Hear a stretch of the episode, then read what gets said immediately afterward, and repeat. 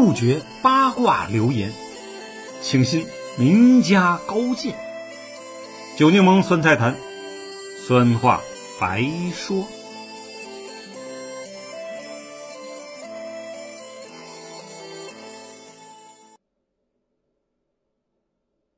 朋友们大家好，我是九柠檬。我们今天接着讲入朝第一次战役乱中取胜三，云山之战。第一次战役啊，如果简化起来是这样的啊，按智思几经呢变更后的作战计划呢，三十八军加上啊四十二军的一个师打呢西川韩八师，三十九军呢打云山的韩一师，四十军呢打推进啊最快的韩六师，四十二军主力啊，负责东线黄草岭一带的防御啊。五十军、六十六军呢，在智思后方做战役总预备队。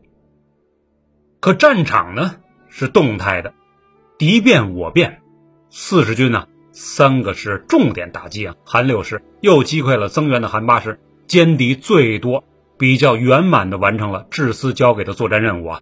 四十二军呢，在东线抗击着一部分韩军，还有呢陆战一师歼敌两千七百人。三十八军呢，因情报不准确呢，行动有些迟疑，放跑了韩八师，挨了彭老总的一顿骂。但零打碎敲呢，也歼敌两千六百六十七呢。特别是啊三三五团飞虎山阻击战呢，是个亮点。本集呢，主要说说精彩纷呈的三十九军云山之战，这里面呢又分呢击溃韩一师的前哨战，以及呢生吞美骑一师第八团大部的两个阶段。当然呢，重点还是后一阶段。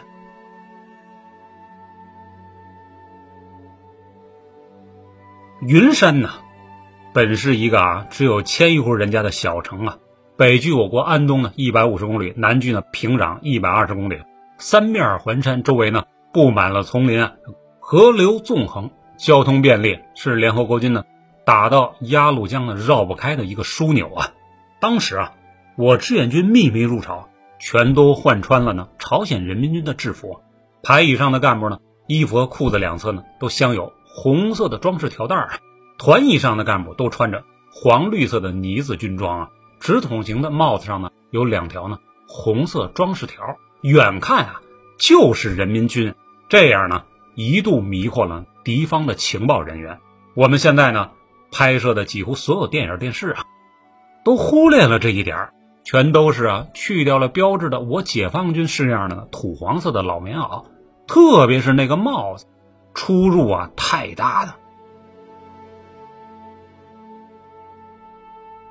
得到智思的命令之后，各部队分别开往指定位置。十月二十五日啊，第一次战役全面打响了。我三十九军呢，以南朝鲜最精锐的第一师啊不期而遇，一顿猛啐啊，把措手不及的韩一师师长啊白山业打懵了，慌忙呢退回了云山城啊固守。同时啊，向美第一军呢军长米尔金、第八集团军司令呢沃克汇报。我们遇到了中国军队啊！沃克当然不相信了，韩一师里有美军顾问呢，早就做了具体描述啊。他们全穿着北朝鲜人民军的服装啊，顶多是掺杂着中国人而已啊。另一方面呢，从美军抓获的三百多名亚洲面孔的战俘里啊，只有两人承认是中国人。司令官沃克由此认为韩一师不堪一击，故意找借口。于是呢，在二十八日啊，派出了总预备队啊，美骑一师北上增援换防。美骑一师啊，是美国总统华盛顿时期啊创建的功勋部队龙骑兵团，一百多年来啊，据说啊从未吃过败仗的。在当时啊，该师已换装成了全机械化，战斗力不俗啊，特别是现任师长霍巴特盖伊呢，曾是二战名将巴顿将军的参谋长啊，善于打坦克战，是美军呢公认的装甲奇才。因历史原因，美崎医师的名气啊，甚至超过了战斗力排名第一位的美陆战医师啊。但实战检验之后，他还是比陆战医师差了那么一点儿。不过呢，排在美军王牌阵容之列啊，还是够格的。什么是机械化部队呢？二战时啊，最好的德军、美军、苏军呢，也只是摩托化部队，即啊，全军行动呢都是靠着汽车马达呀，到了地点下车打仗。全机械化呢是摩托化的换代升级版，理论上啊，部队可以在有履带装甲保护的情况下直接开战，后勤保障呢都是履带式的，合成化水平极高。严格意义讲，朝鲜战场上美陆战一师、美崎一师啊，还是半摩托半机械化的部队啊。我军建国初期啊，是罗马化呀，就是少量汽车呢，加呢大部分马车、骡车呀。在八十年代，我们才出现了摩托化部队。自二零零三年起啊，我军机械化升级速度加快了。到二零二零年，也就是一年多前，国防部宣称，人民解放军已经完成全机械化改造。不用问呢。三十八、三十九军都是首先列装的，随后呢是四十、六十五、二十七、五十四军等啊，他们、啊、分别把守北京南北西，即啊保定、辽阳、锦州、张家口、太原几个方向。如今的三十八军啊，装备极为恐怖啊，赖我国最完善的工业体系啊，作战设备呢达到了全装甲、全履带、全电子信息合成化。在世界各国集团军火力装备方面啊，排名第一啊。这不是我瞎说的，而是来自呢美国检视防务报告。三十九军呢稍次一点点，大体呢与现役美军装备相当，类似啊三十九军的甲等重装陆军集团军啊。我国共有七个，其次的属啊轻装两栖快反部队。当然呢，现在的番号呢全都改成了七字头和八字头了，这是题外话。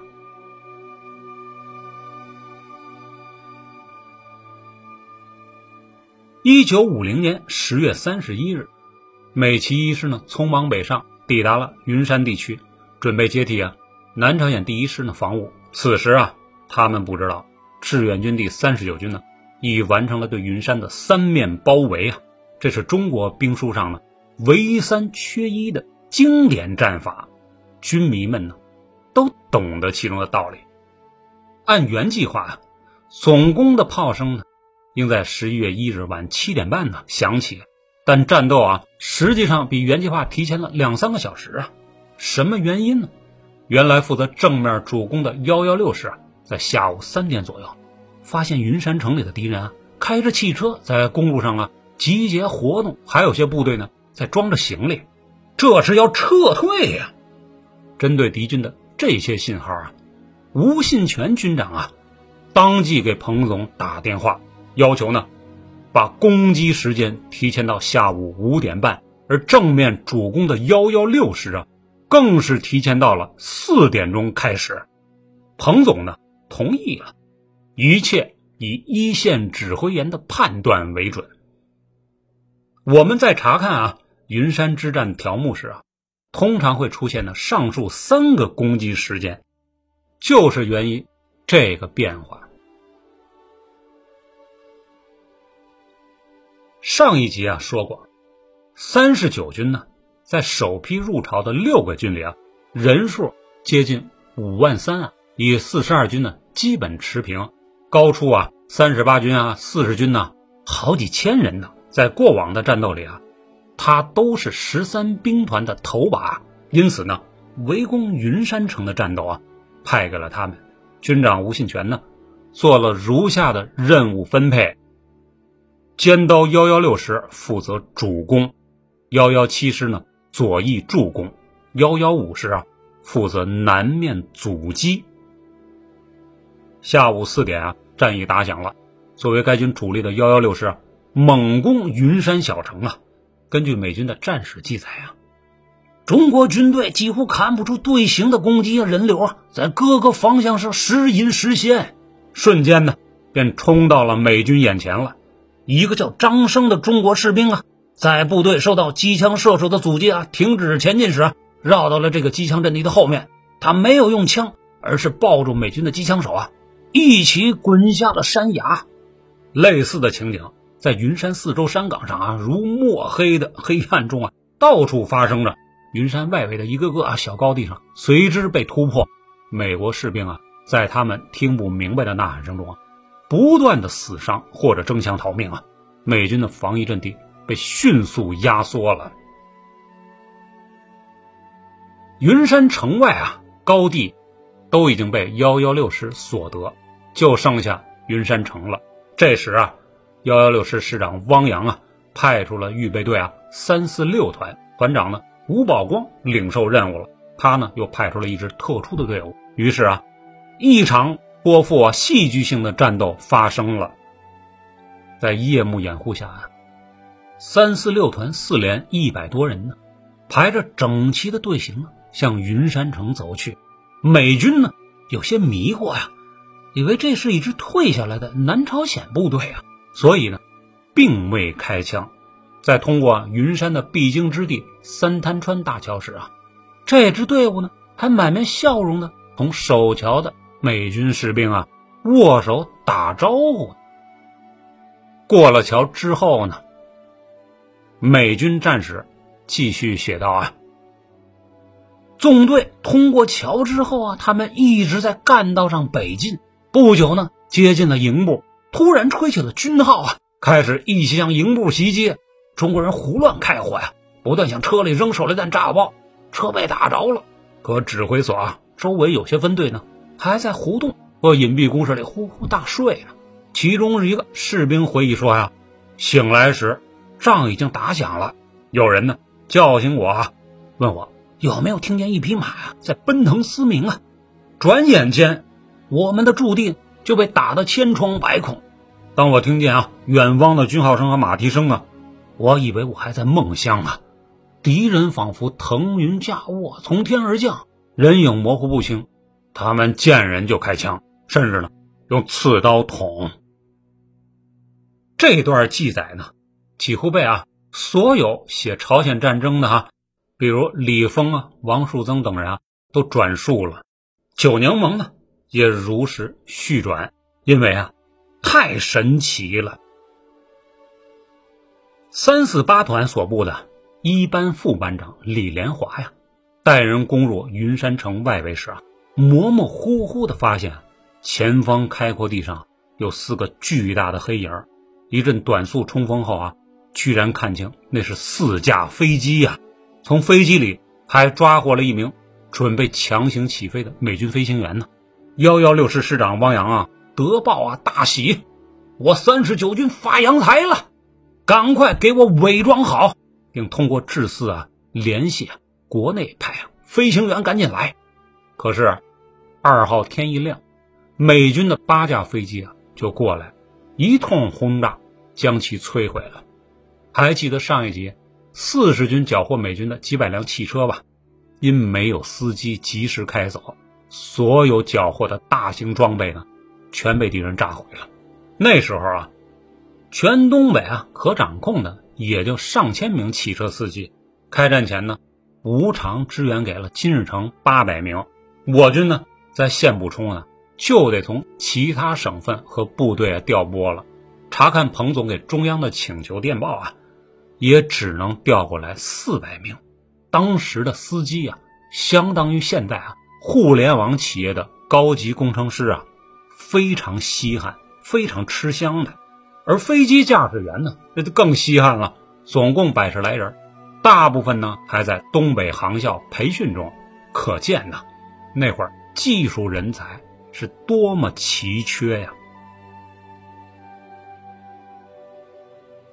到晚上十一点多，一一六师三个团啊，已经攻入城里了。东北方向作为辅助攻击的一一七师啊，在击溃南朝鲜一师的外围守军后啊，于二号凌晨两点也杀到了。随即啊，两个师三万多人啊，与城里的美骑一师八团主力呢展开了巷战。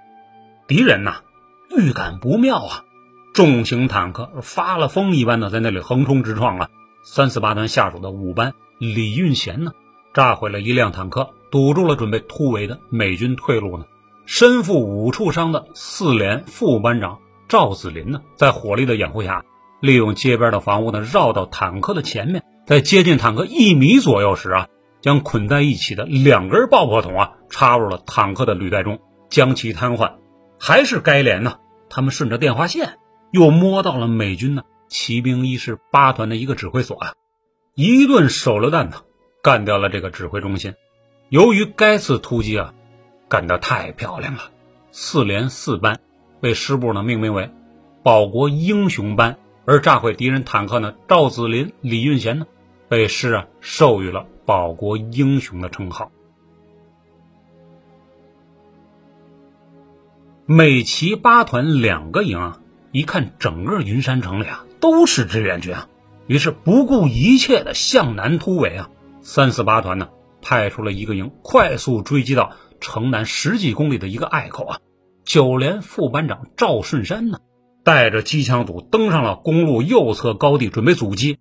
这时候啊前面闪出了明晃晃的车灯啊，是美军汽车坦克装甲车呢一辆接一辆沿着公路开过来了。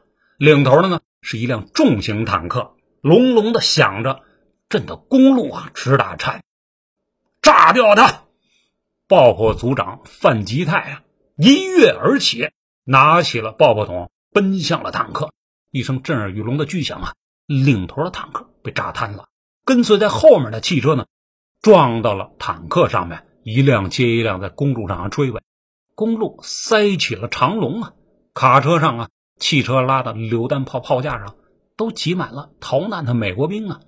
不能美军跳车，志愿军二排的机枪冲锋枪手榴弹啊就开了火。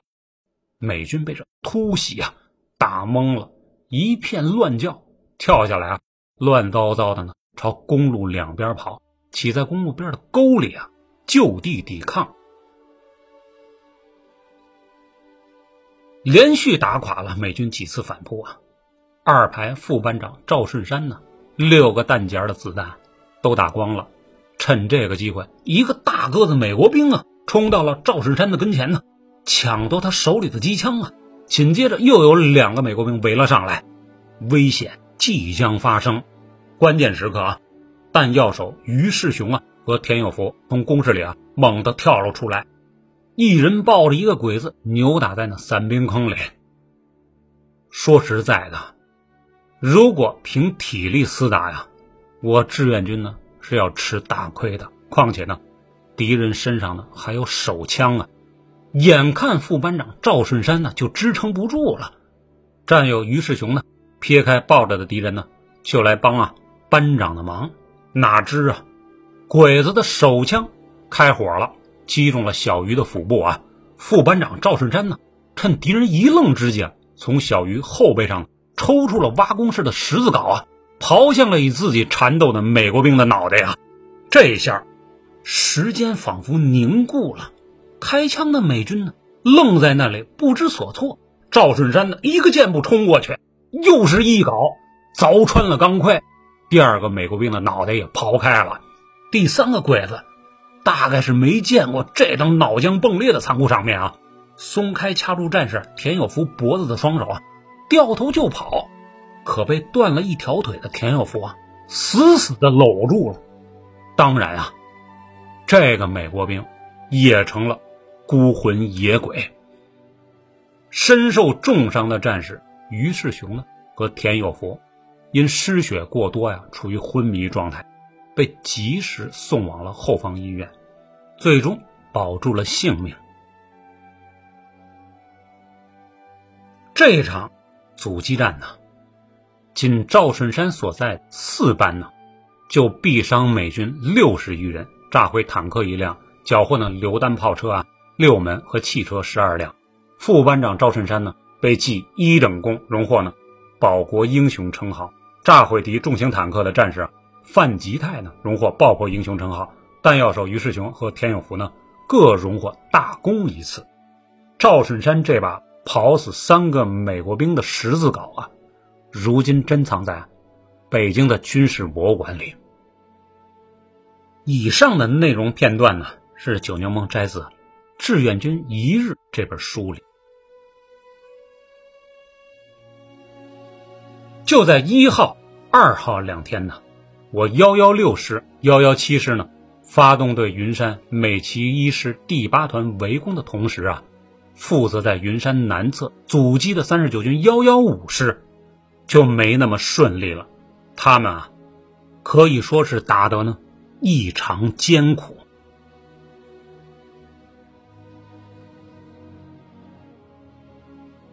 一一五师三四三团的任务啊，是卡住由平壤向北啊更靠近云山的必经之路啊龙头洞一带，负责阻击呢增援之敌。结果呀，倒成了整个战役最激烈的地点。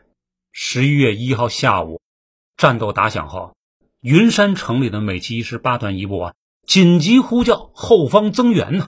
师长盖伊少将接电后啊，急派啊所属的第五团、第七团北上啊，并有小股的先锋部队啊率先进入到了龙头洞一带。一一五师三四三团团长王福之啊一看不行啊，赶快抢占公路边三岔路口两侧的制高点呢。等我一营三连战士啊登上山头的同时，美军也爬上来了。我志愿军呢一顿手榴弹呢把他们打跑了，两个山头总算是拿到了自己手里。冲过山口的骑一师五团一营 B 连呢躲到了一所小学校里啊。团长下令啊，用四个连的兵力趁夜呢消灭他们。一号晚十点四十分，一一五师三四三团一连呢趁黑围住了驻守在学校里的美军五团一营 B 连呢，手榴弹齐头，然后呢吹着哨子冲进去啊，就是一顿刺刀猛拼呢。美骑一师的部队啊很少训练这个，一百多人呢瞬间报销了。剩下的五六十个美军啊惊慌中在三辆坦克的掩护下呢准备向营部突围。副连长孙殿生啊抢过机枪对准敌群啊就是一顿猛射啊，连续射到了美军十几个人，而他自己呢也不幸中弹牺牲。一连战士一看急了，抱着炸药包或拎着爆破筒啊一次次爬上的坦克准备炸掉他们。可是初次接触这么大个铁家伙啊，不知从何下手。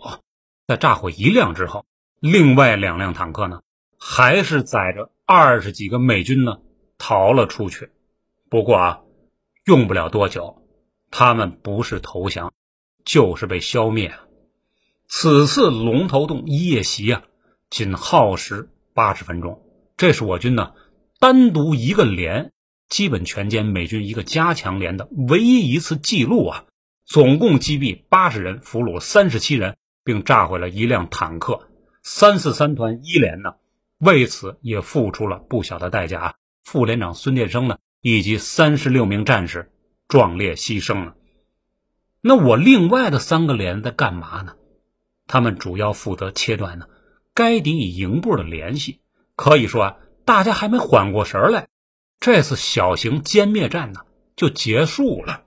消息传到至司啊，彭总异常高兴啊，当即口授了入朝以来的第一份嘉奖令。后来啊一一五师三四三团一连呢被授予战斗模范连的光荣称号。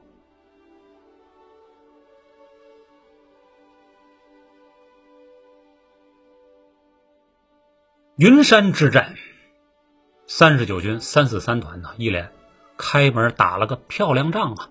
可同时啊个别连队也出现了一些怯战的问题啊。过去啊无论是宣传红军呢、八路军、新四军呢，还是解放军志愿军呢，都刻意回避战俘啊临阵脱逃者的事。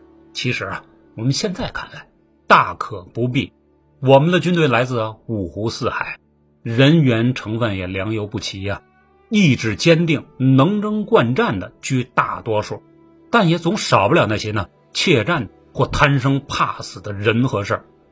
面对历史啊回首那场七十几年前的战争啊，抗美援朝战争全史把这个细节加了进去。新华社辽望智库特约军事观察员王正兴啊也说，三十九军是支作风顽强的部队，但在云山外围阻击战时啊，三四三团一营三连出现营长轻伤撤退，教导员自残撤退，战斗最激烈时啊，一营副营长也溜走了，三连的山头一度失守。这到底是怎么回事呢？预知战场变化呀，以及结果，请下集呢接着收听我三十九军一一五师围歼美其一师第八团三营的精彩故事之后半部分。我是九柠檬，回见。